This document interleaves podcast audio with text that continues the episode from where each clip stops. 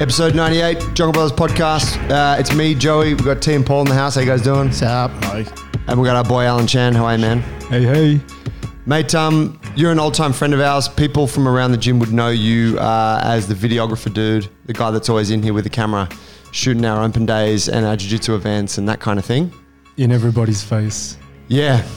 Something we touched on before is that um, the our relationship, getting to hang out, it didn't evolve until we had worked together. Like you would come in for those shoot days and we'd be too busy running the gym and getting everyone hyped up and, and trying to produce what you were shooting that we didn't actually get to catch up all that much. No, that's right. It was pretty profesh for a while.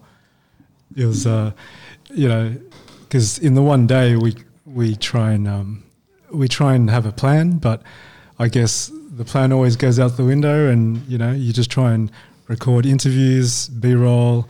You try and get everything done. you punch through a fuckload of stuff on those days. Man, I want I want to get into that a little bit. I want to um, the theme that pops into my mind when uh, thinking about you and what is interesting about you for folks who would be listening is this this idea of carving your own path.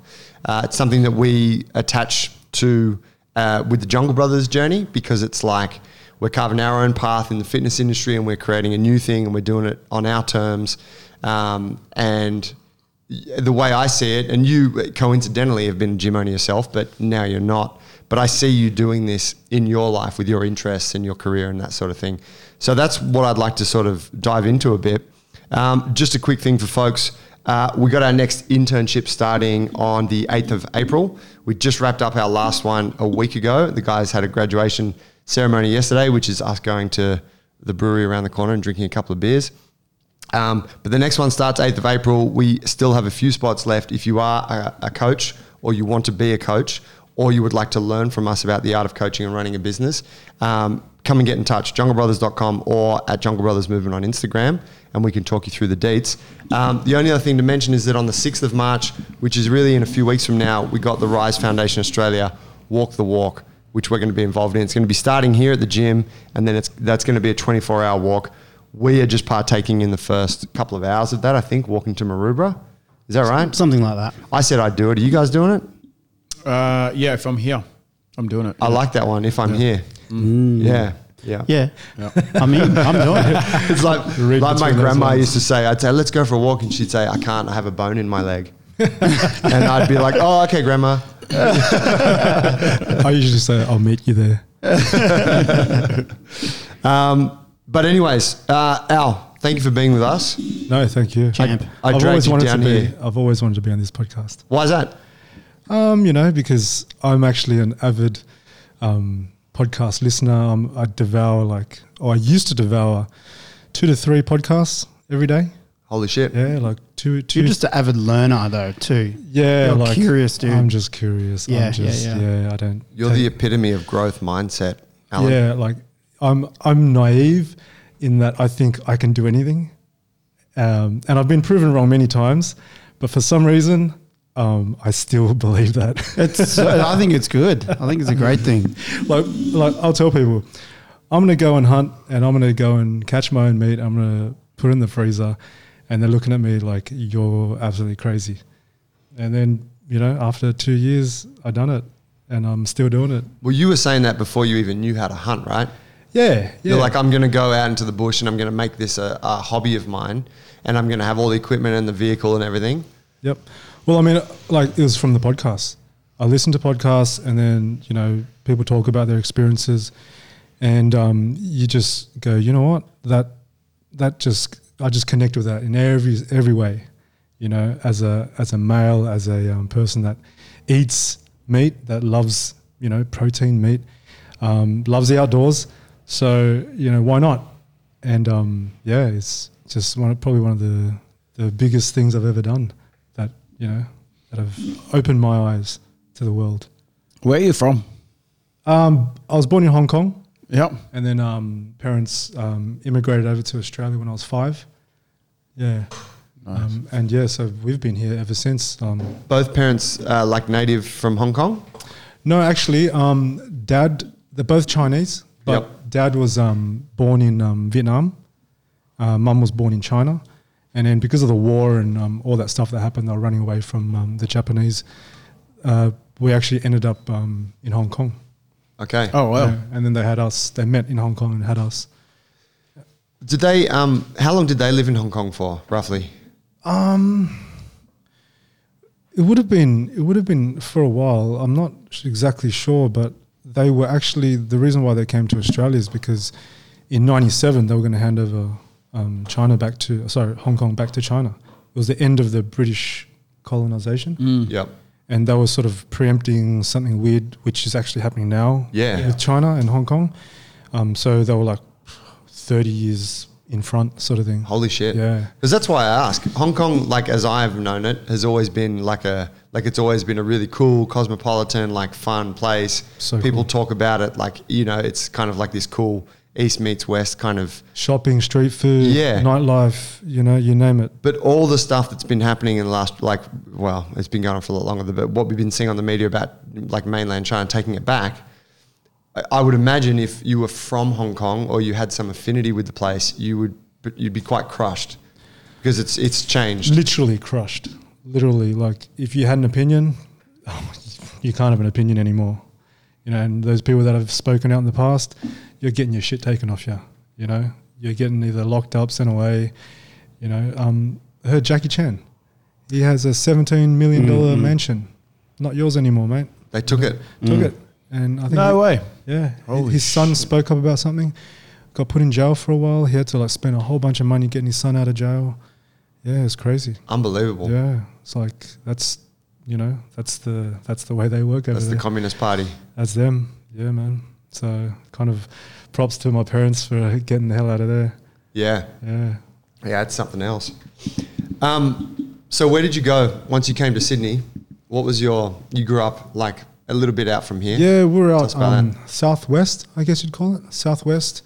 Um, you know, out near Cabramatta and Fairfield and that. Um, it was like when when we were out there, it was we were kind of like first generation um, of that bunch of immigrants. Um, there was a lot of sort of Chinese Vietnamese um, people that have just come over. I think Bob Hawke had a plan to get us all in there, get, get us all in the factories and that, which was great for the economy, you know.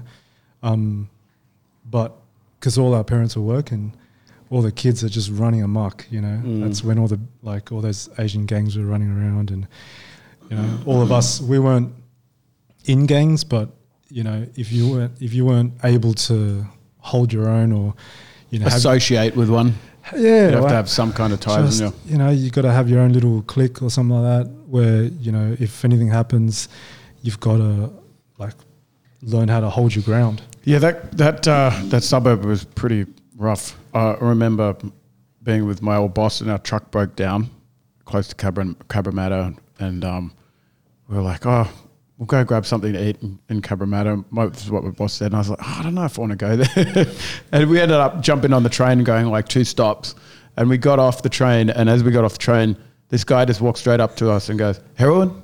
And I'm like, what? He's like, heroin. He would want have heroin? said, he would have said, "You're right, mate." Yeah, That's what he would have said. He actually said heroin, and I was Yeah, like, wow. "What the hell?" And I was like, "Man, that's really blatant." You know what I mean? Oh, I yeah. thought I could been Yeah. cop or anything, but he they, they, they just didn't.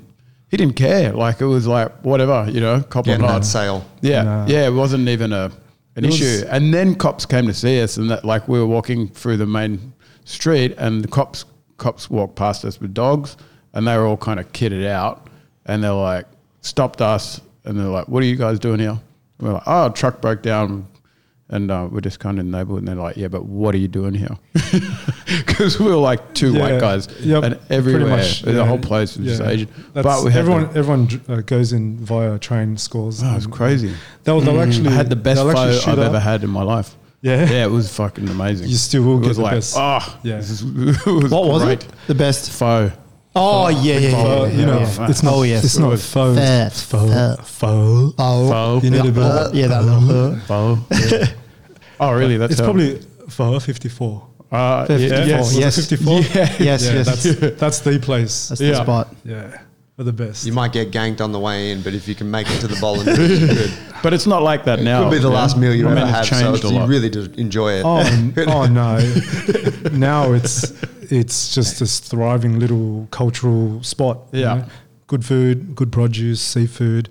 You know, a lot Yeah, of it's people. real food foodies space yeah, now, isn't it? yeah, yeah, yeah, yeah. Amazing. It's beautiful down there now. We were talking about that at breakfast before, weren't we? Where like, because remember I told that story about when I went and stayed at my mate's house in Cabra. Oh, Aussie. You're Aussie, right? Classic story What's now up, Aussie? gym. What's up, Aussie? And, uh, What's up, Aussie? and um, shout out to Mikey Olsen if you're listening. He we still it. love you, bro. Um, but um, that like, uh, where the fuck was I going with that? I totally lost my train of thought. Oh, um, we were talking about how at that time it really was a dangerous place, and you were pointing out that it was like, um, as you just mentioned, it was the the the children of first generation immigrants.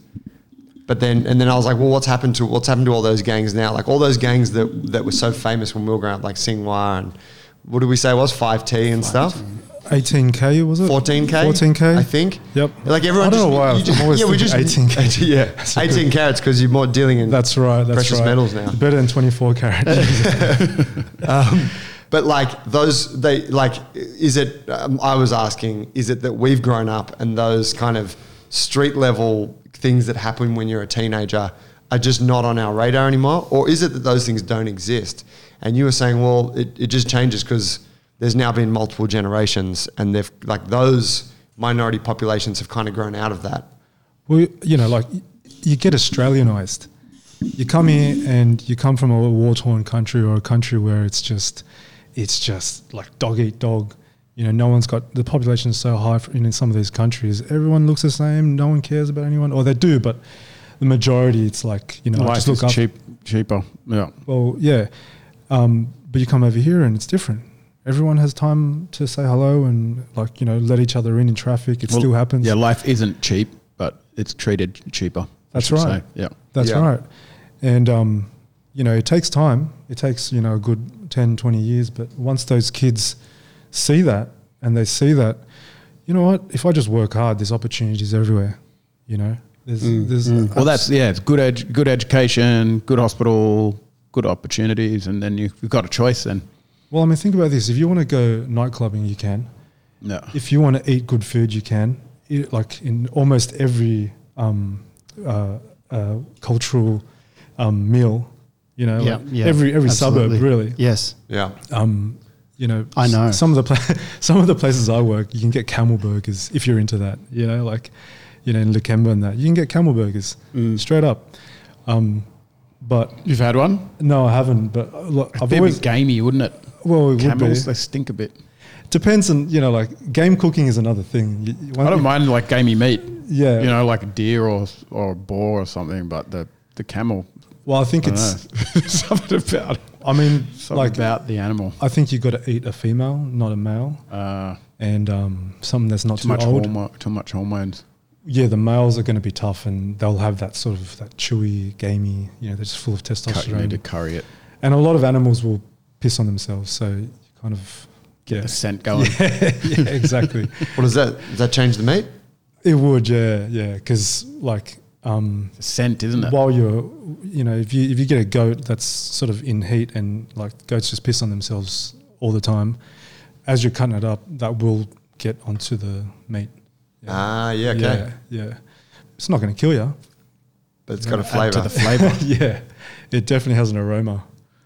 Yeah. So what, what was your exposure then to that that side of like that we're talking about like that that street level stuff, gang shit? Was that part of your upbringing? Oh, um, yeah, I, have pretty much seen it all. I've like, you know, uh, I've seen people pretty much smoke heroin after school, overdose. Um, I've seen people fight over, like, I've seen a, a dealer get his head cut off.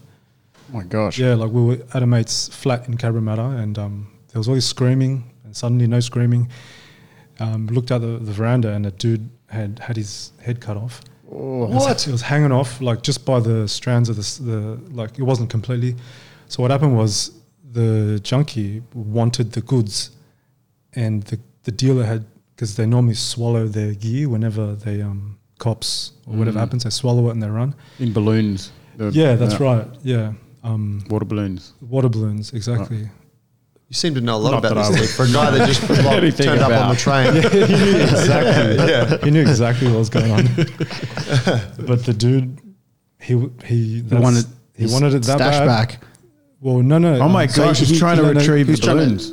That's right. Yeah, Oh, yeah. that's- he must so he was robbing the dealer, He would have been nuts. and instead of paying him, like he cut his head and took it out of his throat. oh my gosh. and we were there, like on the balcony, and like we were just like, oh, okay, just another day. That was just God, down on the street been type thing. Yeah, like it was level one, and we just went on the balcony, and we just seen it right there, and like, Oh all my the God. cops and everything showed up. Oh, That's fucked. Every every day there was something like that.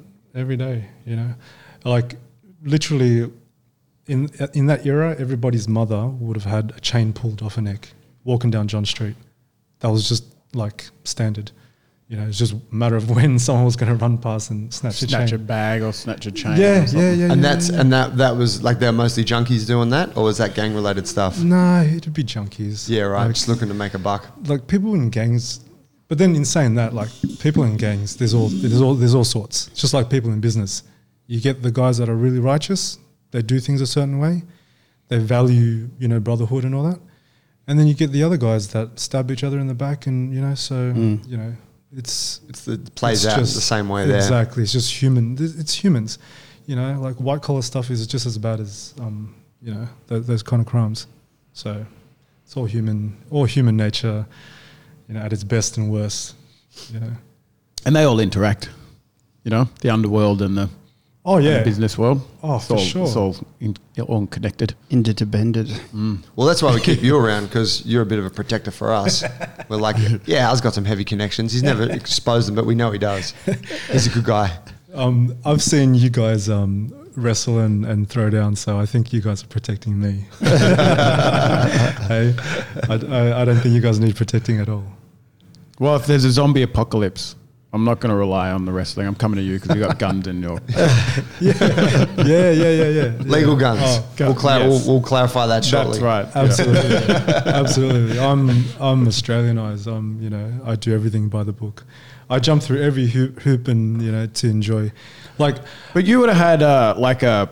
There would have been a point in your life where you would have had the choice to either follow a path of you know hard work and you know stay out of trouble, and you would have had these these um like these these times where Opportunities. money's like easy, and there's girls and there's play and everything that comes with you know what what attracts a, a gangster to to a to a gang.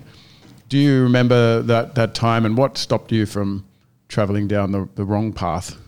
I guess So- I just wasn't I just wasn't straight enough. right. You know, like like you know, I remember friends were actually talking about, oh, you know, let's let's you know become dealers. We're like, you know, look at look at the car he's driving. Look look what he's doing. And I was always like, um, are you ready to like you know do what those people do? Are you ready to like literally you know if if you need to throw away your whole family and like are you ready to go to jail or you? Re-? And the answer was no. I was like, I was like, no, my my mum didn't really raise me like that. She she's the hardest worker I know.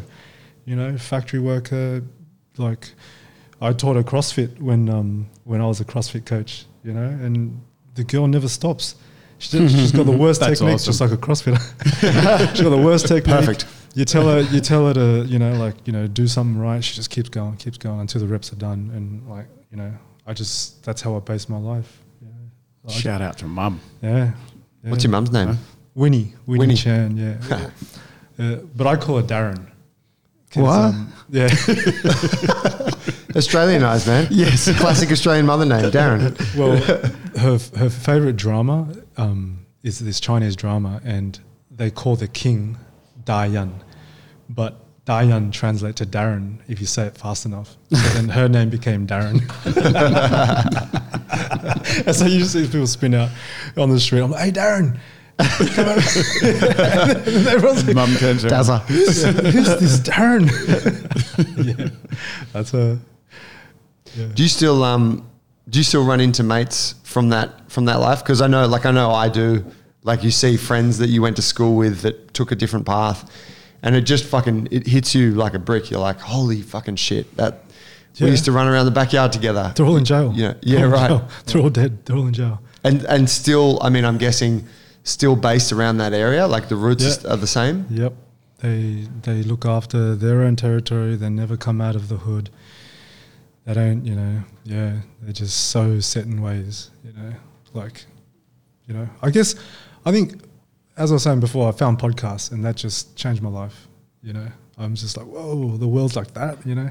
When you hear two people with these worldly experiences talk and they've just, they've digested, you know, they're both their life experiences and, you know, and if, it speaks to you, you go a different path. Well, we really are very fortunate at this time, aren't we? That um, knowledge is so readily available. Obviously, there's a surplus of knowledge, so you got to cut through the shit, but you can have access to people who are otherwise very inaccessible Well, you know, the Matrix, and those experiences. Mm. when Neo goes, he just downloads something. He goes, "Oh, I know jujitsu."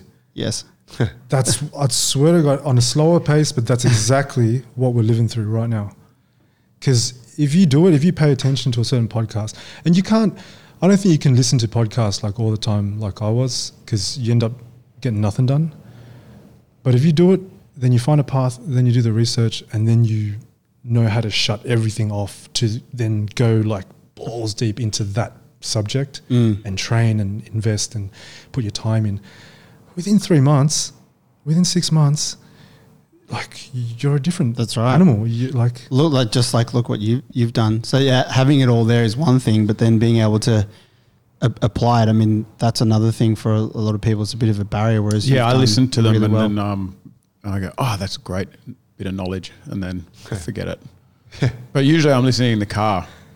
Like if you're, you're sitting down taking notes on a good podcast, Oh, I always think, fuck, I wish I could take some notes, and I don't. Oh, yeah, I never take Yeah. notes. Yeah, so I end up f- forgetting most of the stuff I hear.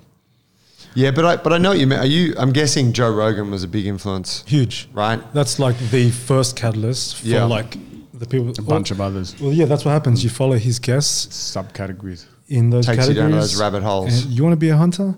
He'll get like four or five of the world's best hunters Mm. On a year, and you listen to them, then go down those rabbit holes, Mm. and you're kind of ahead of the game, knowledge wise, than Mm. a lot of people that um, that have hunted for years. You know, in terms Don't of have that, equipment, yeah. in terms of just what's possible in the world. Um, and Is that's, it, isn't it funny? Oh, that's literally what I've done in terms of videography, mm. in terms of um, hunting, in terms of And it's all free. All free. The knowledge, if you want it. Yep. I, I supposedly you can actually get all the knowledge you need for like a, a degree of any sorts through the internet for free. You just have to have the ability to do it. sift through the shit. Yeah. Yeah. Well, And you don't I get mean- any ticket at the end, but fuck, how many universities put out their courses for free now as well? Yeah, like you can. free. There's thousands. You can go and do a you know degree in whatever. yeah. Well, I think But it's that classic thing, right? It's like people we're not starved for information, but we are starved for like implementing and leveraging this stuff yeah. that's out there and doing it consistently. And Yeah. And, That's cri- right. and critically thinking, knowing that a lot of it is, it's got to sift through the shit. You know? yeah, that's right. Knowledge is not power. Knowledge that is um, that is um, implemented is powerful. Mm-mm. When I first met you, you had this fucking monster of a of a gym, which I was like quite in awe about when you were talking to me about it. I We love all it. were. I love it still. Mate, I was Oh, like, oh my it. As gosh, this guy's like the the big time in in the in the gym realms. I was. Um, can you tell me a little bit about how you got Well, into as the all training things- and then you bought your gym and Hey, uh, just do me a favor. Just um, keep this a bit closer. f- bit closer. Yeah, and just stay at the front of it. So if you, you can move, but just track it with your mouth. Just like that. Oh yeah. Beautiful. Maybe I'll jump in. Just let listeners know how we met you though as well. Yeah. Because we uh, we were all gym owners. oh yeah yeah um, and we were in a business community together, getting business coaching by the same people. Some of the best days of my life. Some of the best days. They were really cool. Everyone was in a learning environment. Everyone was kind of going from, you know, a certain size. We were growing to, from zero to hundred type thing. Um, yeah. Anyway, we had those mastermind days where we'd hang out for a weekend and whatnot, and then we'd be collaborating between each other. But that's when we met you, and everyone there had a gym probably the size of ours or smaller. We were one of the bigger gyms. Would you say? Uh, yeah, yeah, A lot of people like, under like 100 under size. 100, and we were at 100 plus. And then you were very humble, sitting. I remember, you know, sitting at the front there, and then Drew wanted to, you know, bring you into the frame. He was like, blah blah blah. Yeah, we got Alan here. Um, two and a half thousand members, blah blah blah, and I, we were just like, oh, oh, oh, big time in the room. He's got a real gym. yeah, we are like, what are you doing here? well, as all things go, appearances are not what they seem. Tell us. Always. Well, I mean, that gym was a gym that was extremely successful for a time. Um, and Where was it? It was in. In Canley Heights. yeah. And it was that era where. Is that, that out- that's out near Cabra? Yep, yep, right. Like literally um, up the road, Okay. up the um, Cumberland Highway. I went. Five so I minutes, ten s- was out there last year. I went for dinner on the strip there, It's very good food. and I was like, bang, and I could see because I saw all the photos, and it was up on the top of the building. You had the big sign. yeah, yeah, yeah. Oh, it's such a sexy gym. Very good dinner. Um, where'd you eat? Oh, I can't remember the name of the Would have place. been the Thai place, right? No, no, no. It was. Uh, we thought it was. Oh, I can't remember, but it was one of those places that was mixed. So on the menu, um, there was Chinese food, there was Thai food, there was Vietnamese food. Yeah, right. I haven't been down there for ages. But yeah, um, Yeah. the way the way it happened was um, um, our mates that owned it, they took it through that era where, you know, you literally it was like that um, the fitness first era. It was that Mm. model Mm. where you just get all the Life Fitness equipment. There's no coaching. It's just all your normal spin class and, Lots of and- mirrors. yeah, and you know what? I think that industry is still right there. Oh, yeah, yeah. You know, Yeah, it's, not- it's, never not going anywhere. Um, but our, our whole idea was to have that, but also have all the stuff that you know really changes works. people's lives. Yeah, yeah, yeah. You know, and at the time it was powerlifting, weightlifting, CrossFit. Um, you know, I tried to get gymnastics in there, but I was shunned. I was they, go, they go, "We're not kids. We don't do gymnastics." It's not going to make me big. No, that's right. But um, yeah, five years later, everyone's you know demanding gymnastics, demanding you know, Amazing. Yeah, you know, Yeah. everyone wants that um, hollow hold. Yeah. know? everybody wants that full hollow hold for a minute. Um, is that still a Still a thing. standard? Yeah, that's pretty. That's Still a been good bread and standard? butter for a long time. Yeah. Since the 60s. yeah, yeah, yeah? Um, Some things never When die, I grew up bro. as a gymnast, it was always. Some things never die. but I used um, to be able to hold a five minute hollow body hold. yeah, Thrilling five minutes. So you, you, you, this, so the gym already existed and Yep. then you, you got, you got an offer to buy in or? pretty much we were put in a situation where we were training in all those new methods, uh, me and a business partner, um, and the the people that were the previous owners, they they, they didn't train. You know, they just thought it was going to be a business. They had a quick exit strategy and they wanted to go. You know, it wasn't working out for them. So we are just lucky. We got something next to nothing. Um, seen the the opportunity, and yeah, it was great. And it, it was fantastic, amazing for a good five years. You know, Yeah.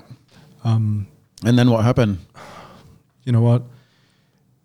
Because I didn't go in into it with a big investment, small share is always going to be a small share, Right. you know, and small share doesn't get a say. So, you know, and me, Man, be- it's that being- same being story. the- yeah, being just who I am, like, yeah, I, I, I can't, I can't settle, you know, for And you need a voice, you know? you I need a voice. Yeah, you you want things done a certain way, and um, you know, I think in really big communities, you do need that sort of that that shine, that bit of um, how would you say it? You need that HR department. Yeah. You know, uh, I wasn't I wasn't great at that. Right. Just to be able to manage, like, uh, to be a manager, to, to, to manage Yeah. employees. And so you're fired. Get the fuck out. Exactly, Useless exactly. So I was forever getting taken to like fair work and and all that. Oh wow. Oh yeah, yeah. Uh, you know what? I don't regret a thing. Like, I'd still do the same thing. That's just you've had high expectations of people work around you, which is nothing wrong with that. you Yeah. know? I think we have the same here. yeah, exactly. Um, and I mean that era was where, you know, would have trainers that literally were doing weird, um, you know, creepy things, or Oh, they were doing weird okay. like like exercise that were dangerous. You know, and that's how P- that's how Yeah. PTs operated before. They didn't know, like you know, It was a Wild West. s- There was a wild west. How many how many uh, staff bit like members out there. um, did you have Twenty five coaches and then more admin admin, cleaners, you, In- na- in- you name it, everything on top of that? Yeah, 24, yeah. yeah. And then on top of the twenty five, there'd be like contractors. So like the PTs were on yes, top of yes, that. yes, yeah. Yeah. It's a lot of people. Oh, so those That's a lot of 25 people were like full time. on the payroll. day to day, like in the Whereas cafe. the PTs were like subcontractors and stuff. yeah, Holy shit. Yeah, it was just a beast. Like I think um, what you brought up before about you having a smaller share and then having less of a say, and it seems to be. I've heard that story happen quite a lot, and I remember the first uh, accountant we ever talked to tell us he's an old fella. We didn't actually use him, but it was one that one piece of information that I think was really valuable for us was like the amount of businesses that he's seen fail because the shares weren't even have been like countless. And he said, and the businesses that he's seen succeed have always had equal share because equal share gives you equal opportunity and it's much easier to uh, distinguish how much work each person's doing. So if it's you only got like a 10% share in something and you're like, oh, I'm only going to work 10% in comparison to it's very difficult to, to measure. So you end up doing way more work than what you're getting money for. And no matter how alpha Uh, you yeah. think you are, if you've Someone got, else is if you've got the small share, Yeah. you need to shut the fuck up. Yeah. You know, like Yeah. that's just the way it is. You know, you got to respect the bigger investment. You know, that's just yeah, how it that's is. a recipe for, for failure, really, yeah, exactly. because you can't measure it. You know? But I mean, I don't regret a thing. Like, just building that monster, like ripping down the walls, putting in like a thirty meter rig. that upstairs looked so wicked. Dude, you must have got a lot of experience, Oh yeah, business experience from running a joint like that. Oh, like we did something crazy with the um, the rubber flooring because it was on a second level, which was a total failure. It was there was like I think hundred k put into just the rubber flooring. Holy shit! It was um Because you could you had to dump barbells and shit. you had to dump barbells, wow. and we got it done, but end of the day um, couldn't get it engineered. Nobody would touch it. They're, they're like, "What? How much are you dropping above your shoulders?" And we, we would say conservative, like uh, ninety kilos. When we Wow. would get like like Olympic champions in there, and they'd be dumping like 170 kilos above Wow. Oh, God. you know, uh, it worked. It worked. We did, we did um, a 30 millimeter, so two layers, 15, 15 of uh, that high density rubber Olympic mat, plywood, 15, then another 15 rubber, and then that eight mil like top layer. Oh So wow! Five layers, like two, plies. Yeah, Wow. it, it worked. Just It worked absorbed everything. it, it, it was that perfect combination of um, like you get that energy absorption, Yeah. but you don't get that ankle rolling um, The softness. ply would have Yeah. in between would have Yeah. kind of hardened it all up. Exactly, exactly. Holy shit! like I think the City um, Virgin Active 70k, they had to rip it all out. Same thing. Oh. They didn't do the ply; they just did the rubber all the way Ah, through. They should have called me. mistake. mistake. Yeah. And that's still operating now upstairs. Yep. And Yep. Still going. Amazing. Still going. Still going strong. Like I think that gym's turned that that area, that community. Like you see, every one of those like bubble bums that you see on a Asian person, that's not natural. That's that's that's fake bums. No, no, no. Ah, like, oh, oh, like, built bums. that posterior, that beautiful posterior. That's like- fitness studio bum. that's a That's a yeah, that's trademark. fitness studio. We, we created that. yeah. like those quads, those hammies, they do not come like you know. It's not natural. Out of the It's not like you know Braz- Brazilians. I don't know. I don't know. But like other other, ra- other races, they they get born Spanish. Born with the butt. yeah, bang. You know that's it's just you know, you're a goddess or god. You know, no. No, not not Asian people. we need to train twice a day. We need to get that- legs, legs, yeah. butt, legs, habbies. Well, it's only the aesthetic now. I think before Instagram, the big butt wasn't the aesthetic, at least not here in the West. Like that's only a relatively new thing. Y- Yeah, yeah, very new, very very new. Um, and it, you know the amount of female powerlifters that I see go through there, it's it's common. Like it's so common. It's unbelievable. They've all got their straps and knee, knee wraps, and they're just going in there. The quads and the glutes and the Yeah, knees. Yeah, yeah, yeah. These tiny little people, you know, and they're, all, they're just built. And just, it's beautiful. So what? Why'd you get out of there? What made you move on from that business? um, you know, like as I was saying, hunting just it just took over my whole world. You know, I think every male, you when you grow up, you need that rite of passage, that that ceremony where you just feel like I can look after myself. You know, and I never got it from like opening business or having fights or having sex. You know, like I, I, I never, I never got that like true, true belief that you know what, I'm a man now. And so I was just always like, just still frustrated, still out there trying to like prove myself, and like past thirty, you know, um, until I started listening to these hunter people, and um, it just I was like, I need this. I don't care how hard it is. I don't care, you know, how many, how many um, you know mountains I need to walk. In fact, it excited me, you know, scared the shit out of me too, right? But then all good things should scare the shit out of you. Um, and sure enough, one thing led to another, and my thing was bow hunter. I had to be a bow hunter. You know, ri- Noble. rifles too too easy for me.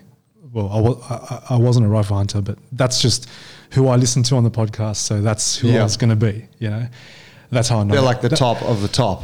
Well, exactly. Like, that's where I want to go for. yeah. Um, Purists. the purist. And if anyone's listening um, that is interested, Adam Greentree in Australia, that's the guy. You know, that's the I've guy. heard him on the podcast. Yeah, yeah, yeah. He's he's the dude. He all his the way he operates and all that is that's the guy. Um, so yeah, I bought my bow, did everything backwards. Right, had no idea how. You know, um, I think I shot the bow at an Olympic range um, once, and then I, like it was at that point I was like, oh man, like what have I got myself into, right? then I knew I had to get um, a coach, mentor. So then, like, I was lucky enough through that course, I met a mentor. He was in the same course, in the alchemy course. Did his course. Uh, he actually taught bow hunting for beginners. Who was that? Um, oh man, what was his Luke. name? That's who it was. Luke, yes, Barra. Barra, Yes. yes, Barra, whatever his name is.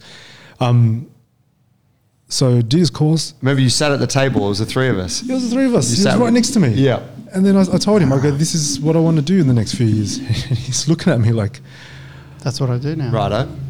That's exactly what I do. I teach people uh, like that have never hunted before um, bow hunting. And then, so in his course, I actually realized that I need to become a rifle hunter because they said all bow hunters are good rifle hunters first. And then pre to that, you have to be a good, um, you have to have bushcraft, you have to ha- know your camping skills, you know, how to orient yourself, you know, how to survive in the bush. That's all even before the rifle hunting. So I was like, oh man, this thing's getting deeper and deeper and deeper. but one thing at a time, I started to tick things off, started to invest my time and money, and like three, I think three years down the track now, doing it. Yeah, Have you killed anything with a bow? not still not yet. Wow. So I'm a I'm a I'm getting pretty damn good at rifle hunting now, and I'm still because like here's the thing, with a rifle you can reach animals at like hundred meters, two hundred meters. With a bow, you've got to get within thirty meters. Uh, stealth. Otherwise, it's not ethical to actually take the shot. Mm. Like you're not confident that you will make the kill in the most humane and quick way. Yes. So you cannot take the shot unless you can get within 30 meters. And to do that, the wind has to be right, everything has to be right. Like you need to be so on your game, you know. So I'm still chasing I'm still chasing that. Yeah. Well, that's a long term Yeah. goal. Can But- you explain to folks? Because I did that same course, and I was blown away by the experience. And and before that, I, I had this impression of hunting that you could just turn up in the bush with a gun, and you just kind of see animals around, and you just like shoot them in the head. It's like Big buck hunter. Yeah, it's like you're like fuck. How hard? Like it, you have this thing, and you're like, you know, because you, you you see hunting and you see it connected to like portrayed as like a redneck thing to do, and you're like, oh, it's just fucking brutal, you know, and it's and it's unnecessary. And then you get out there and you get out there with experienced hunters who understand the craft, and you realize it is so fucking hard to shoot an animal, like to get within range where you can actually get a shot off, but then also to be good enough at making the shot within the weather conditions, within the fucking stress hormones you're dealing with, in that moment of excitement, like all of those things. Yep. Can you just like talk a little bit about how hard it is to actually do? Because I'm sure a lot of people listening are like thinking the same, have that same misconception. Oh yeah, for sure. Um, well, it always happens when you're tired, exhausted, and you're about to give up. It will never happen. Well, it does, but like hardly ever. You'll you'll hardly ever get a time when an animal walks in front of you and says, "Hi, how you going? Take me."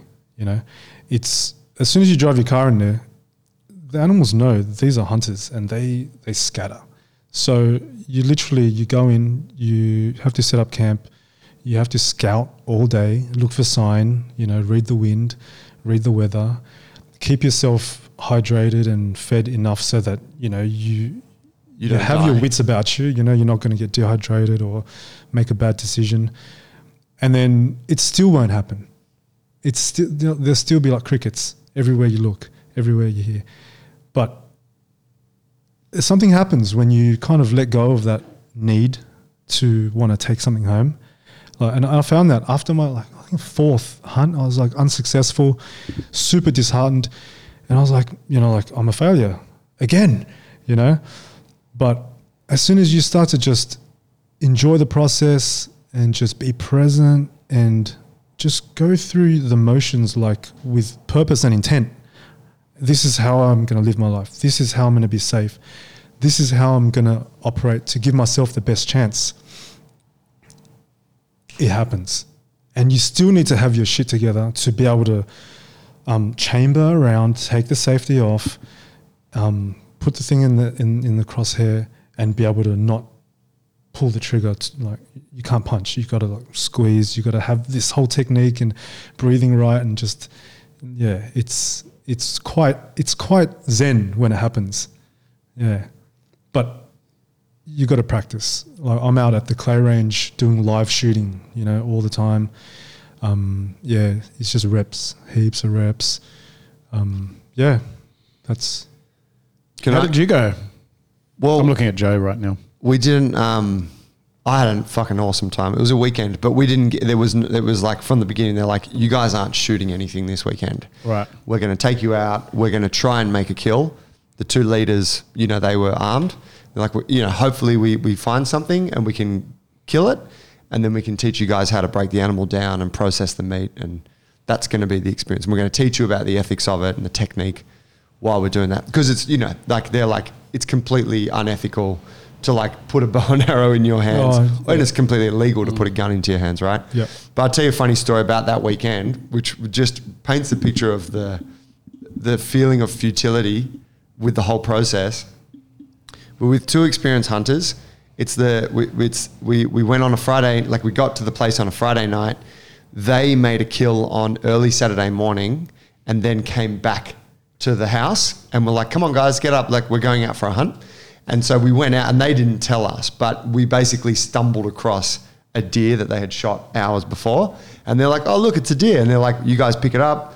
drag it down here. We're going to show you how to process it. So we had this whole day processing this deer and learning how to cut the skin, and you know, it was really cool. Um, but they're like, we're going out together early Sunday morning, and we're going to try and catch, you know, try and get something. So we went out and we, we walked. There's about six of us, I think, and we split into two little groups, and we're walking through this. We're on someone's private property, and it's you know, it's a frosty morning. The sun hasn't come up yet. It's dark. It's wet. It's really fucking cold. sounds And- like heaven to me. yeah, like you would love this, right? And it's it's just you and nature. Like there's nothing else going. You're not even talking because you're like you got to stay as stealth as you can. So it's like minimal conversation. One of the guys spotted some tracks, and he's like, "There's a there's a buck that's been through here, like a like something big has been through here in the last few hours." So we're like, "All right, there's something around." Anyway, we get to this sort of meeting point, and the two hunters said, "Look, guys, uh, you guys sit here with the binoculars." we're going to take the gun and we're going to head off into the next valley and you're going to keep an eye on us and we're, we're going to we're going to try and kill something over there like if we all go there's no chance that you know that, we're not going to scare it off so we sat. We had this nice little spot, right? We could see across these two valleys, or this one valley, these couple little peaks, and we're on radio with them, and they're like stalking. They, they got into the, the furthest valley, and they can see something, and they're like letting us know, oh, you know, we're, we're moving in, you know, so and so's getting ready to make the shot. And uh, anyway, like it's it's all very slow, and and, I, and I'm like, oh man, I got to take a whiz. So like you know, watching this thing, watching these two guys craft, you know, it's it's hours have passed, right? Sun is coming up, and it's like it, there's so much tension about this. We're like, fuck, I really hope they can get something. And we haven't seen shit. I think we saw a wombat cruising around. You know, you're like, you're like, where are all the animals at? Anyway, I'm like, man, I gotta take a whiz.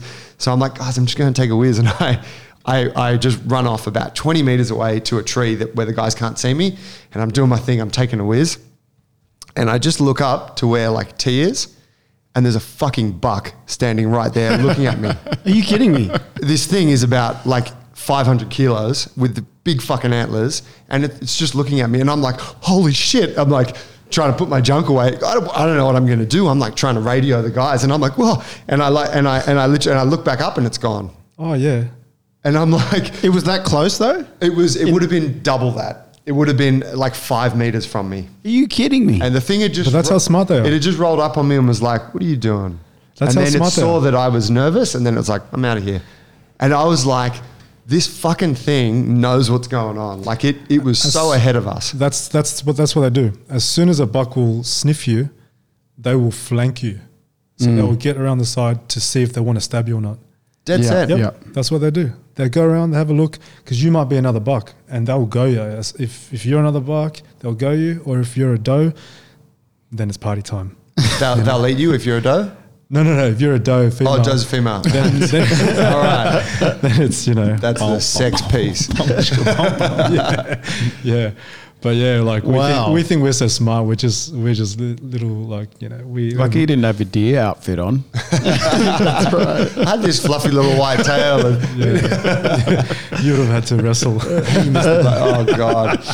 But you know, like you can't, you can't, you can't um, articulate the power of seeing a, a, an animal that size in, like you know, relative in the relative wild, and just like feeling so out of your depth. Kind of like when I was in Cabramatta that time. you know what I mean? And you're like, holy fucking shit! This is the thing that we've been talking about, Yeah. and we've been searching for, and it's right here.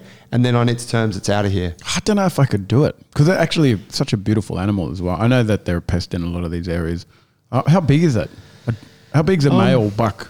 Like how much? How, how much do they weigh around about? Here out like in New South Wales and sort of like south, they, they don't get they don't get that big until you get to like Victoria. In Victoria, you get like the big sambar deer, and they're like over 200 kilos, Wow, that's a two, I was a bit off with my 500 kilo story estimate. Yeah, that's, more like moose. 300 You don't- I'm pretty sure it was a moose. Yeah, in Alaska. but um, yeah, around here you'll get like 70 to 150 kilos. Still a big animal. It's a isn't lot it? of meat. That's a lot of shit to carry Well, in look, your backpack. F- Well, If you don't, you you don't carry it all. You probably get about maybe 30 kilos of meat from a 70 kilo animal. That's the uh, shoulders, Right. the hindquarters, and then the back straps. Yeah. And then if you're into organ meat, then there's there's, um, There's more. really good organ meat there, liver and Do you go for the organ meat? not yet Because like- you got to get into the, ca- you got to pierce its stomach cavity to get to that stuff. It's so much work. Right now, I'm just at that stage where I'm just skinning and taking the quarters and the backstrap. You know, that's that's my. Otherwise, I'd probably um, fuck the whole thing up. Yeah, as soon as you pierce that gut and the It's that over, juice goes all over the meat, man, you don't really want to eat that. Yeah, it's not ideal. What's um uh, the, the you know the the the thing that I always think about with that because it's so easy to look at and go fuck it's brutal. You're cutting this animal up. And I, and I think for people who don't really who've never considered the concept of of catching like hunting your own meat like that um, this idea of like actually getting your hands dirty with the meat you're eating rather than like you go to the butcher and you buy a piece of something that that that same animal got butchered and it was alive once too and you just you don't think about it when you're buying some lamb chops or you're buying a you know chicken breast. It is brutal. It is brutal. There's no way to there's no way to hide that fact. It is brutal. Um, but unless you're not going to eat meat, unless you're going to go completely like vegetarian or vegan, then You should know where it comes from. I think you should respect Respect it. the different ways that people live and procure. And look, there are there are a lot of hunters that I would never spend a moment with because they're just crazy. They just uh, they don't respect the environment. They don't they just don't live a culture. I mean, I can't even say that, but they live a certain way that I would not. You know, like people that Like go the out- classic, like going out pigging and No, like no. just for the for the fun of Just like the shooting. kill sort of thing. not even that. Like th- people that will kill like little birds for no reason. You're not going to eat it, you know. Because look, when you're on a private property, if the farmer says, "I have a massive problem with kangaroos, wombats, whatever," like you're there to help the farmer. Like, and you're a hunter. You don't go out there and pick and choose and say, "Oh yeah, I'm going to come onto your land." and not listen to your requests and help you. Like, you, like these guys are old; they need all the help they can get, you know. And like this year's been good for them in getting better, but the te- five years before that, before the droughts and the fi- the fires and all that, they were struggling everywhere we went. They were like, "We're on our last legs. We don't know. Like, we're killing. Like, we, we went out shooting their livestock because they're all just lying around dehydrated." Oh wow. Yeah, that's what we were doing. Um, so it is brutal, but that's that's the world that we kind of live in. You know, like I think it's great to know the city life that we live in and appreciate that because I love Woolies, I love Coles, I love Aldi, I appreciate Costco and all that because it's great. You know, but when you go and see that side of life, it actually puts everything into perspective. You enjoy all the easy things and the great conveniences 10 times more, you know, like, and I don't think people should ever judge and like, you know, make life difficult for someone that lives a certain way. Because I'll tell you what, all the coolest people that I've met have been hunters. You know, it, it's just there's something about they're hardworking, you know, they're they're they're loyal, they stick by their word, and you know, it's just a lot of hunters. Coincidentally, are cool people. You know, that's just from experience. Yeah, Yeah, it makes sense. I think of a kind of like um, fighters in a way. You often find, not all of them, but you often find that people who have a background in combat just have a level of realness and maybe humility that comes with having been in, you you know, some very real situations where you're exposed to uh, certain facets of humanity. And so you have a kind of, I don't know, a respect for things. Uh, there's less of a facade. it's that it's that realization of death. You know, getting punched in the face, getting choked, or getting your arm locked a certain way, and just hearing a crack. You know, like it just it just your perspective about what's actually bad and what's you know like who cares how people live you're not hurting me i'm not hurting you you know i just got punched in the face today and everything the, the roses are sweet as you know like i think that's what it is just going through some hard stuff and seeing some shit it it just it just allows you to just you know appreciate you know everyone you know around you and yeah, how they live Have you seen Hunting Aotearoa or Aotearoa on it's a New Zealand hunting show? um oh, Mate, you should check it out. It's I amazing. Haven't- Yeah. Oh, it's, Yeah. it's a yeah, like the, Beautiful. the yeah, just the landscape and and again we're talking about like the culture because there's a lot of Maori culture in in their hunting That's techniques how- over there and Yep. just respect for the animal, respect for the environment, and um because that culture is like goes right back into their roots, like uh, and the animals that they're hunting and uh, it's it's amazing. Yeah, it's beautiful. And they're speaking like a lot of the the um, Polynesian language. Um, but this terrain is like it is so fucking it is ridiculous Treacherous. I, mean, I don't know how these guys like they're just like shale all shale rock jacked and super fit like they're not they're not like chubby hunters or anything they're all like ripped big- Mountaineers. yeah yeah like they, and then I'll take a shot from across a valley and the, the animal will roll down this hill for about I don't know about 200 meters and then they have to trek all the way down Yeah. and then carry this thing out and they're just it's it's amazing yeah but the whole they got pigs over there that weigh up to 300 kilos like a boar Jesus. so you fuck with this thing and it will charge you and ruin you. yeah yeah like But that's dinner. 300 That's- kilo animal man that's dinner for massive. the whole village That's Where do you watch it? fuck you up. What's it on? Uh, I saw it on. Um, I think it was on just on your standard telly. Huh. Yeah, I think it's SBS or ABC on a Sunday night, a little bit late. I do like um, Meat Great. Eater on Netflix with yeah, Steve, Steve Rinella. Rinella. Yep, yep, yep. That's a- I He's one of the guys too. Yeah, like he's on. He was on. He's on Rogan a lot. I find that show. It's almost meditative. You watch like they're just footage of them out hunting and the like the sparseness of the landscape and the the quiet. You know, it's silent and it's wind and it's rain and it's mm. them and you're like you're in there with them Yeah. It's- and it's quite relaxing to Yeah. watch. But then you know, then the hunt's on and it's fucking intense. And because he's a great cook, the way he actually prepares the meal afterwards, y- you just you fall in love with the whole process. You know, you just can't help but want to experience what he's experiencing. And like, because he's a journalist, he's a writer. Is he? Yeah, yeah. So th- like the way he like formulates his words, it's yeah, it's kind of like uh, he puts you in a spell. Yeah. I don't know how I would like. Oh, because I want to. I want to. I want to try it. I eat meat. Um, but I just don't know if I'm a killer. You know what I mean? Oh, I, I have hundred percent confidence you could do it. Uh, fucking, you probably tell me if you look at these big animals. I'm like, oh, it's so just beautiful to look at. You know, then to have it in the sights and then Yeah, pull it's the true, but there's there's the element of because I felt kind of the same, but there's also there's something about this. Um, there's something about when you're going out and your goal is to get something, you become very driven to get the thing. So as much as there's that admiration and respect, and it's also like I'm out here to do a thing. And so when you're like, oh my god, there's an animal like you, there's some part of you that's like, let's off. fucking get the animal. That, that's that's what I found. Because I, thought I might find the butchering of this thing a bit um, a bit. I didn't know how I'd take it. It's very confronting, I actually found it, but I found it very natural and very enjoyable. right? After the, Once it's after in you front of me. actually after you actually begin the process, because it's hard work. You have to focus. You, you don't want to cut yourself. You're out there in the weather, um, and you know once you're in the zone and you're doing it, there's something in your DNA that tells you like this is how it's done. This is how my ancestors would have lived and survived. You know, before any supermarket or butcher was ever invented. You know, um, and I was the same way. Like before I made my first kill, I had exactly the same reservations.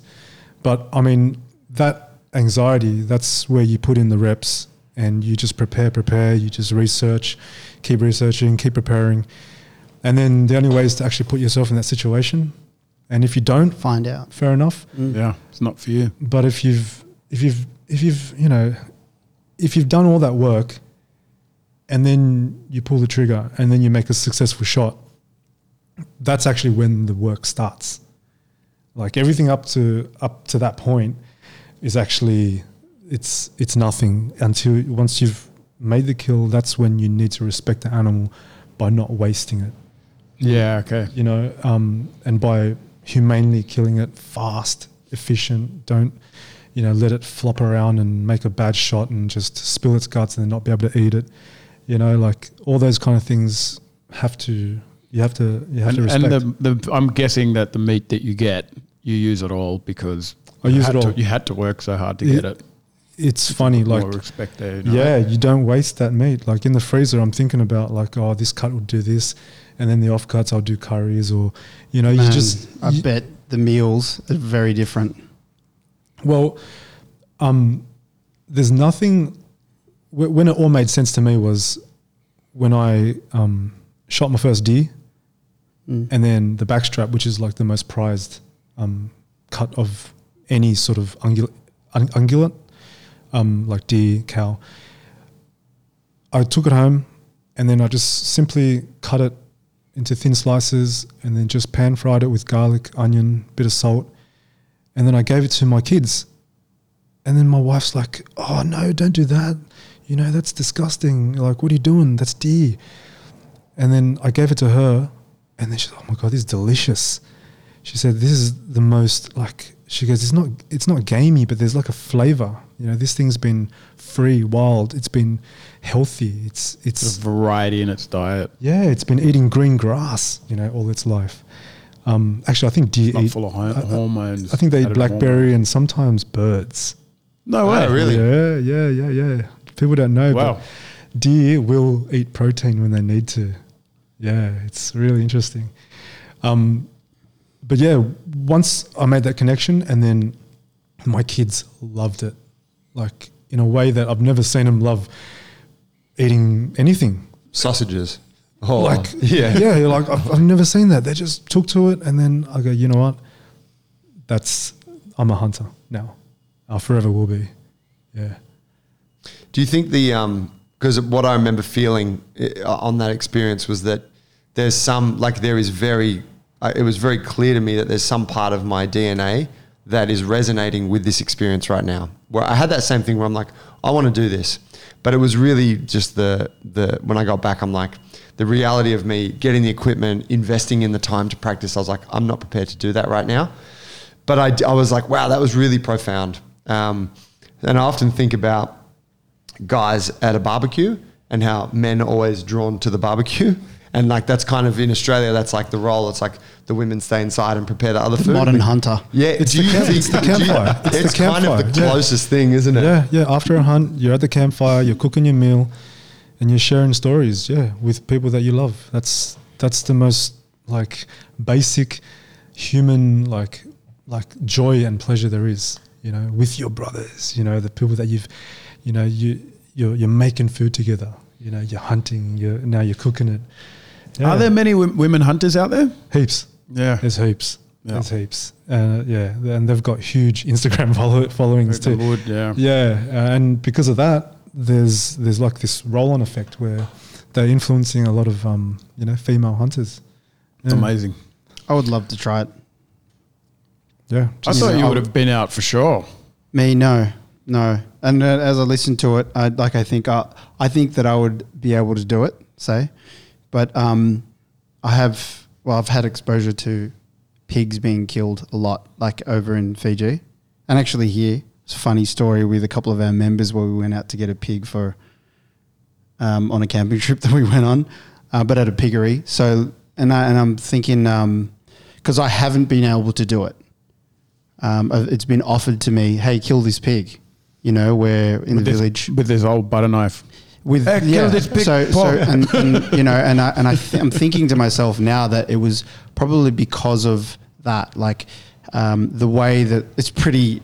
It's pretty rough. Like in the village, that That's they rough. get it. You can hear it getting dragged from the piggery. Ah, it's it's squealing through the. It's I don't think squealing through the village. I don't think I And could then do that. they're holding it down, right? Yeah. And and it's and it's it's just how it's done in the modern village life, right? Yeah, but yeah. it's not hunted. It's uh, but so so I guess maybe that's why I couldn't do it because it's it just didn't feel right.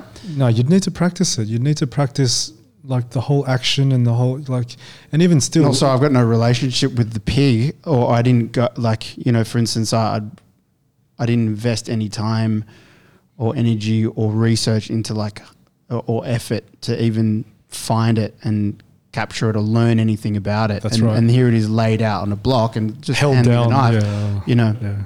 Oh, So make a I- I- massive What do they do? Bleed like cut it in the neck, bleed it or something, and then Oh, you, you cut it in the throat. Yeah. And then you go straight for the larynx, like really quickly, as quickly as you can, and chop that out and rip that out. Um, and then And you'll slice the belly. And if it's a guy, you take the genitals off. And then, yeah, you, you cut the bell open, basically, like pull the whole guts out from one slice.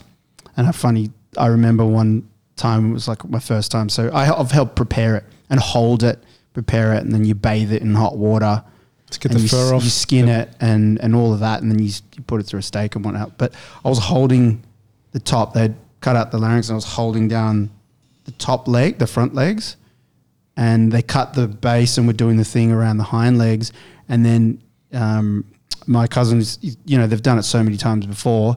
He's quite proud of how he can do whatever he has to clear it, and he basically pull everything out in one go. Yeah. Um, and, but as he pulled this whole thing out, and I'm kind of like, eh, eh, like this, he pulls it out, and all the air rushes in the belly, and it just goes In your face. It just spits all his blood into my into my face, Ah, yeah. out of the, the hole from the throat. Oh, shit. Yeah, yeah. Yeah, everybody's It was just it was like a lot of juice, and yeah, and, um, but but yeah, I guess um, yeah, I've always wanted to learn, or I've always wanted to yeah go out and you know experience yeah what you're talking about. It does appeal to It's me. out there. It's Yeah. out there. It's just waiting. Like it's, you know, the world out there It it's just out there, whether you do it or not, whether you experience it or not, which is kind of crazy. You know, like there's a whole world that can change your whole perspective on life, and it's just there, and it doesn't give a fuck if you come in there or not. You know, you could go out there, trip over, and die. It would not care. Yeah, I think that's the coolest part. You go out there and you survive, and you come back with fruit. uh, You know, and it's it's pretty cool. Mm-mm. So your relationship with meat goes a little further than that. You um you moved out of your gym, and to to, to pay to pay your bills, you started Yeah. delivering meat. Well, You- so so my whole plan. This is how naive I was. I was going to get out of the gym business, and just like conveniently get into full time videography. Yeah. Yeah, You're like, That was it. I was Perfect like, transition. that's what I'm going to do. yeah. I'm going to do that. Because you were doing that at your gym quite well, Yeah. and you're like, "This is the bit that I love. Do this full Well, time." see, the business model for the um, for the videography was it just it was very naive. Again, my plan was to get 150 gyms and to be able to have everyone on a subscription, Mm-hmm. and I'd live happily ever after. Right? Um, horrible plan.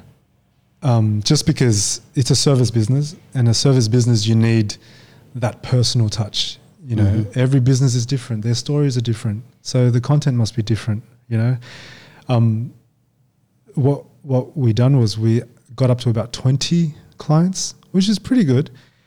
Um, but wow, did the wheels fall off quick? You know, Too much work, or too much work, um, too much, too many staff, yeah, too much like just communication errors, um, too many missed deadlines, um, just yeah, equipment problems, just like just everything you could imagine that went wrong went wrong. Shit. You know, and it ended up with um, I burnt out all my staff. They were great people, um, great young talented people. Um, they just like they just I did not sign up for this. You know, Wow. Like, for what you're paying me, I did not sign up for this shit because I'm like, we can do this. You know, we're gonna travel from here to Canberra. We're gonna do a shoot, then you know, like two days straight. You know, like living in a gym, and then we're gonna edit by night, and then we're gonna travel back. we're gonna drive, you know, three hours back here, go to another shoot, edit that night, and then because my whole thing was, you know, like, what's this bullshit about waiting a week for your content? No, we're going to get it to you the same day. Yeah, You know, like, like I've seen these wedding companies do it. That's what we're going to do. yes. Did not work at all. Um, so now I've gone full circle. Now I'm like, you know, servicing, you know, between one and five clients, and you know, I take all the time I need. Like I'm in, and I get to enjoy the relationship and every shoot. You know, it's just so much better. But as you were saying, um, economically, Not enough to pay the bills. yeah, not enough to pay the bills. yeah. Um, so yeah, like, so this goes back to me, um, you know, just always with this, with a, with a mental psyche that you need to be strong, you need to be ready for anything and Work ethic. work ethic and all that. And sure enough, like, I, I actually put it out there into the ether that I said, I want to find a job that can get me hunt ready to climb mountains. So weighted walking, um, that sort of stimulus. And sure enough, I got offered a job um, driving a truck delivering meat carcasses. and I was like, fuck me. Like, how, how does that happen? You know? So, um, but the thing was, the guy that um, offered it to me, he's like three times my size. This big Serbian dude, massive. You know, he's just a monster of a man. And, you know, he's famous for like poking holes in people with his inde- index finger. Oh my Like, gosh. yeah, he's, he's, he's known for being able to like pierce your skin with his index finger. the fuck did you do that to? How do you? Like, it's just That's his the- party it's trick. just his myth. Jesus. So everyone would be drunk and he can say that. Like he can flex his index finger like this, hit you, and draw blood. Oh, Holy shit. And there'll be like a you know like a paintball. Sausage finger. There'll be like a paintball gun Oh, like a welt. with a Yeah. welt. Yeah, yeah, yeah. yeah. Oh. He can do that to people. I So- like this character. Yeah, to so- write him into my next script. so like me growing up, I've always um, said, you know what, like you need to do the opposite of what that little voice tells you. You know, that little voice that says no or that fears something. If he speaks up, do the opposite of that, and you should have a great life. And so I said, yes, I can do this job. Never drove a truck, never carried meat. You, ne- you didn't have a truck trust. Oh, I had a truck oh license, Yeah. which is weird because I always wanted to join the fireys. yeah. Um, but yeah, that's just that's just like this cult that it's impossible to get into too. You know, Yeah. is it must be that good that job. Um, I've tried like I think three years, and yeah, every year they just full up straight away. Nothing amazing. Yeah. Right. Yeah, it's really hard to get into. Um, so then I, I You got this gig, I got this gig, um, yeah, carrying meat, and not knowing how to drive a truck, I tell you what, CBD, p- double parking. There's oh, a- oh my gosh. There's a funny story, right? I, I think there was this one day that actually changed my life. And I'd been training for three weeks and I wasn't ready. I hadn't driven the truck. The boss was always driving the truck and we'd always just done everything like together. So I'd never experienced a full load myself, which is like you might double handle like seven tons a day. It's like 14 tons that you Shifting. bring on and off. Yeah Fuck, there's a lot of meat. it's a lot of weight, especially for like a little Asian bloke, you know. And there was this one day where his wife was pregnant, and um, she was like I think overdue by like a week. They were going to do a C-section, and he couldn't turn up to work. And it was a Monday, which is our busiest day.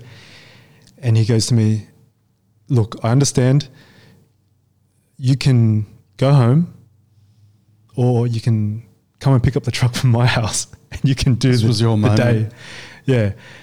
And I said, "Fuck, do or die, do or die." That was a blackmail. That was question. Or I'm going to And- poke you in the chest with my finger.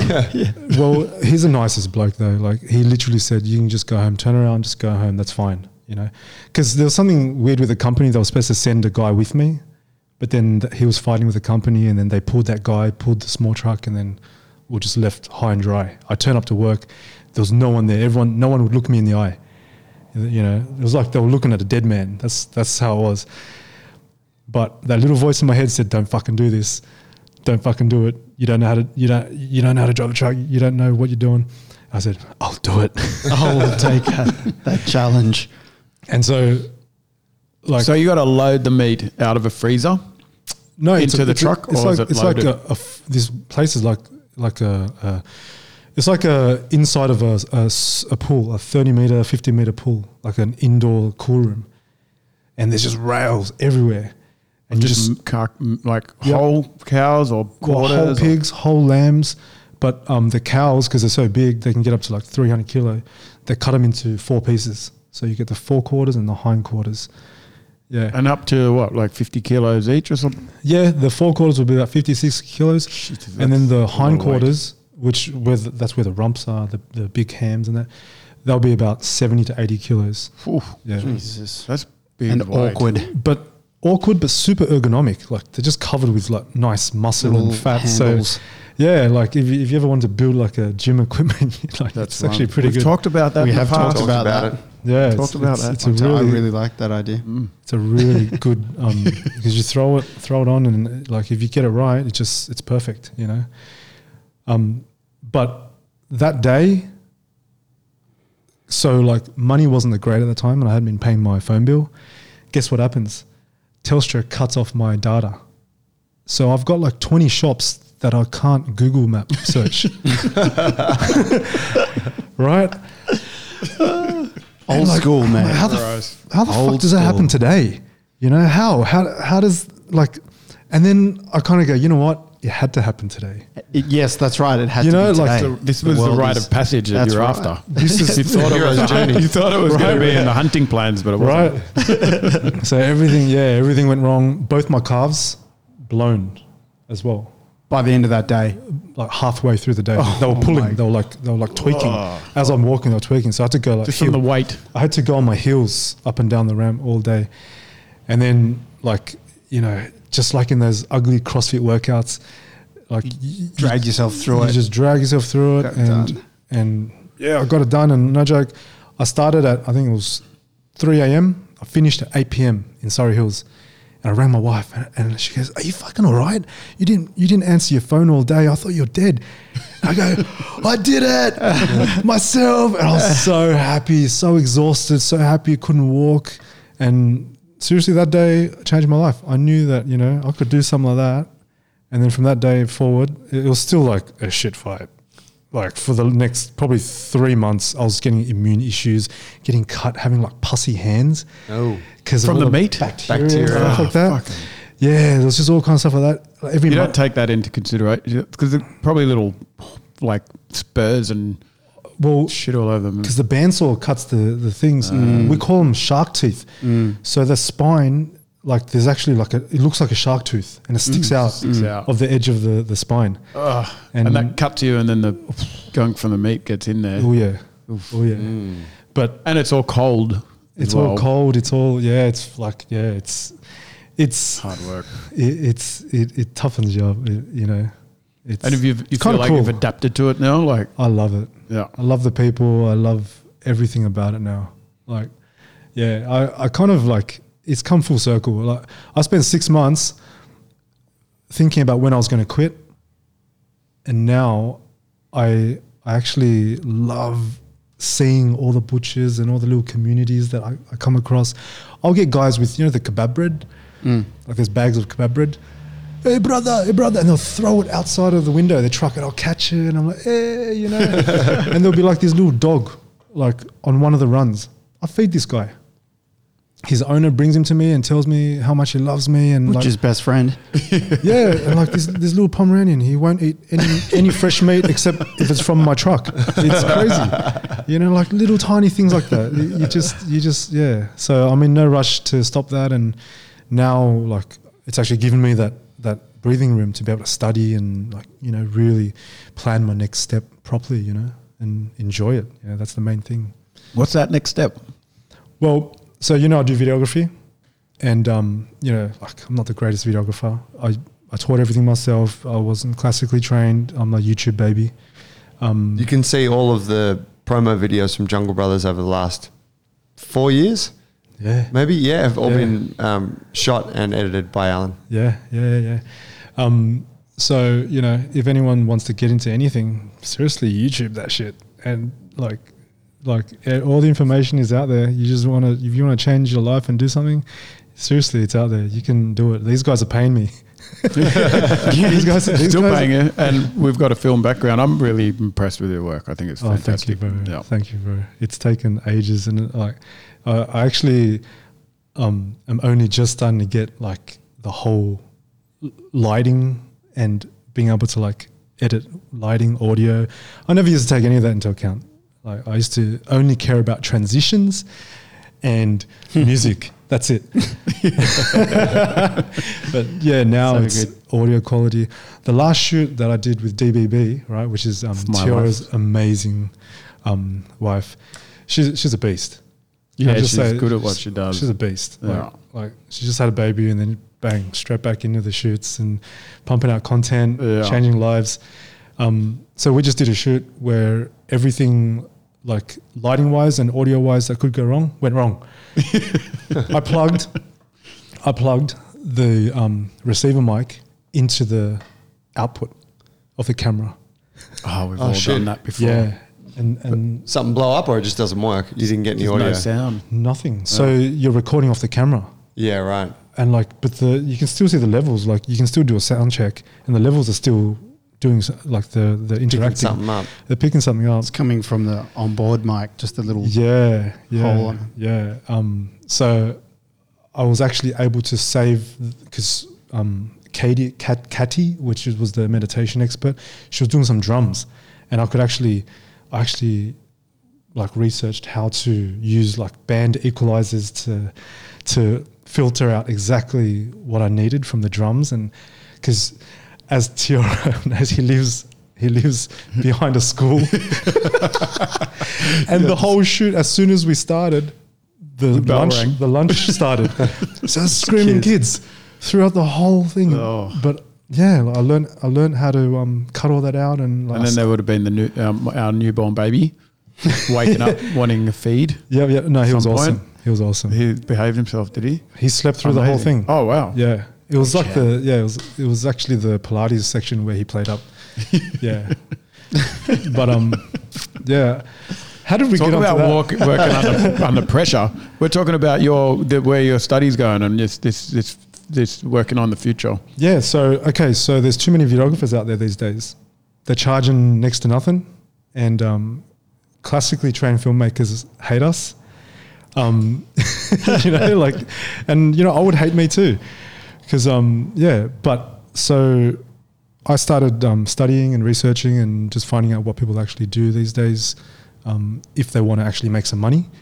Um, doing filmmaking and videography, if you're not classically trained, so all the smart guys now are actually learning how to distribute um, your content. So if I make you a video, I don't know I don't know how it performs. Like you pay me a thousand bucks and I have no idea how it performed. You could tell me I love it, but if it earns you nothing, then it means nothing, right? But now with my next level where I'm going to take my company, Push to Shove Media, we're going to be able to create your video and then take your advertising budget and then manage the actual distribution, whether it be YouTube, Facebook, Google, Instagram, TikTok, whatever, um, Oh, one stop. whatever shop. you need. I Yeah, like that. and you know, like with all service businesses, it's going to be so personalized that you know, like there's going to be enough work for everybody because one guy can only do between five to ten clients. There's no way that you could put that much love and passion and and understanding of somebody's business and creation, you know, to get that message right, to get everything like you know, so that When are you going to start doing? When will you pull the trigger on that? well, we just had our first um, discovery meeting today, and um, we're drawing the whole proposal Tomorrow. Yeah, Yeah. yeah. Alan starts tomorrow full time at Johnson Brothers. I was going to tell accounts department about it on Monday morning. yeah. He's looking at me. So that's an exciting. That's new- amazing. Yeah. And it makes perfect sense. Makes perfect That's sense, great. right? So, Yeah. I, like, I, I hate being able to do something and, and not have like a, a way of saying, you know what, I was the cause of those Mm. results. Yeah, and And that's really important data That's for you important, because right. then for the next job, there's more chance of that being successful because you know, you know. That's exactly right. And then all of a sudden, pricing is easy. It's like, how much money can I make for you? I will charge a certain amount. Mm. Not like um, I think I'm going to charge you three thousand dollars just because, just because. Because I've been doing this a while now, and that sounds Yeah. about right. And you know what? Like in the past, like I actually have had to say, "Oh, um, I think I've spent that much time." But what happens if you do it? If you get faster at something? No, I value my like. Shouldn't I be able to charge the same? But then you can't. Whereas now I'm saying I'm making you ten thousand dollars a month, so I'm going to charge you X amount. You know, and that's how it should be. I think. I think the um, uh, the appeal for us working with you has always been that you are self taught, and so you don't follow the conventional rules or like pathways that uh, uh, you know a standard videographer would, standard procedures, standard methods of pricing. Traditional filmmakers. Yeah, but even but even the standard videographer that's like you know that you might find in I don't know where the fuck you'd find them, you know. But it's like ours just like whatever it is, I can do it. You know, I can even if I don't know it now, I'll do. I'll say yes, and then I'll figure it out. And I think that's kind of similar to how we've always run our business, right? We're just like can do, positive attitude, look at the bright side, have confidence that you'll figure out how to do the thing, and so you just take the opportunities and you and you, you know you move forward. Uh, and I think back to like how all of the process of working with you, it's always enjoyable and it's always very easy. And I think that that's kind of what it is, right? That you're just like, nothing's an issue for you, which is yeah. all your attitude. And you understand our industry. I mean, obviously, you're a gym owner and you train uh, and you have a similar um, uh, curiosity into new styles of training and movement and a, and a, and a standard, um, which I think uh, is really important. And you don't get that with the standard video videographer, No. like an actual connection with the with the brand. Yeah. So I think that's been really important as well. Well, that's the name, you know, push to shove media, right? Like, just I love to push, push the limits. Just oh, just you know, like scare me a little bit, please. You know, like I want to, I want to have a little bit of, oh no, what are they going to ask? Yes, okay. And that same thing, the little voice is like, oh man, you can't do this. You know, like, you know, the Christmas party, I had like back to back shoots and full time work, and then camps booked all around it. But it was like a hell, hell yeah. You know, like you just got to. You got to be in it, and I know that was one of the best experiences last year. We said to Al, like, dude, it's the weekend before Christmas. We're having an, a huge Christmas party. We're camping out in the bush. It's a two day event. Um, I'm sure you're real busy, but we want you to come there and, and video the whole thing for us. And Al was like, I'm in. And you turned up with your fucking war truck, the hunting vehicle, and your son. Yep. And like, not only did you video it and like go around and like, you know, um, like you, you photographed a bunch of stuff, you videoed a bunch of stuff, but you also brought like a bunch of meat and you were cooking ribeye steaks on Oh, yeah. open fire and cutting it up with your hunting knife and feeding it to people. Wood. Yes, And like fire. when t- when we woke up hungover as fuck on the morning after the main event, T and I walked up and you had the back of your ute open or the back of the truck and you were cooking up um, like marinated chicken skewers Oh, with yeah. pita pockets and chili sauce. Yes. And we just sat there and ate your food for a while and you had like fresh beers. Like, Yes. Like you just, you know what I mean? It's like, not only did you come and do the work, but you also like actively engaged and enjoyed the whole thing, which is just like multiple layers of, of awesomeness. it's it's that moment. Like you guys created a moment, and like I was like, I wanted to be a part of that moment. You know, part of that because you know, as you're saying, like when we're all busy, and when we're like on on set, we're doing a shoot. You guys are flat out. I'm flat out, and we we don't hang. Mm, but I was like, mm. you know what, that might be one of the first times. And seriously. Like in five years, I think that was the first time we hung out. We got to hang a little bit. I I just ate your food and drank your beers. you were cooking away. yeah, yeah. It only took five years. Yeah, yeah. Provider. Yeah, bro. Mate. Mate, um, the where can people find you? Where, where's where's the best place to get in touch and find out more about what you do? And Um, so my personal page is at Alan Chan underscore double XL. And then um, the video page, yeah, the video page is um, at Push to Shove Media. at Push to Shove Media. At Push to Shove Media. Are you currently taking on clients? Are you looking for people? I would say no, not at the moment. Like, I've, I'm actually like servicing you guys, um, DBB, and a couple more, and like that's four. I, I maybe have room for one. BJJ. You do stuff with us. as exactly, well? Yeah. exactly. Um, and I will be once I start, once I get the next formulation, like once I have that added um, a part of being able to distribute advertising and marketing. Once I get that, I will be looking for new clients. But um, at the moment, oh, I love that. The, the, the books are filled. I love that. Yeah. the people out there are like, but I want to sign up now. Yeah. I love it. There's scarcity. Yeah, and plus it's deer season. like April, I'm yeah. Don't get me in April. There's yeah, March, April. Yeah, I'm I'm Gone bush. I'm, Gone I'm, bush. I'm, uh, I'm bugling to to the box.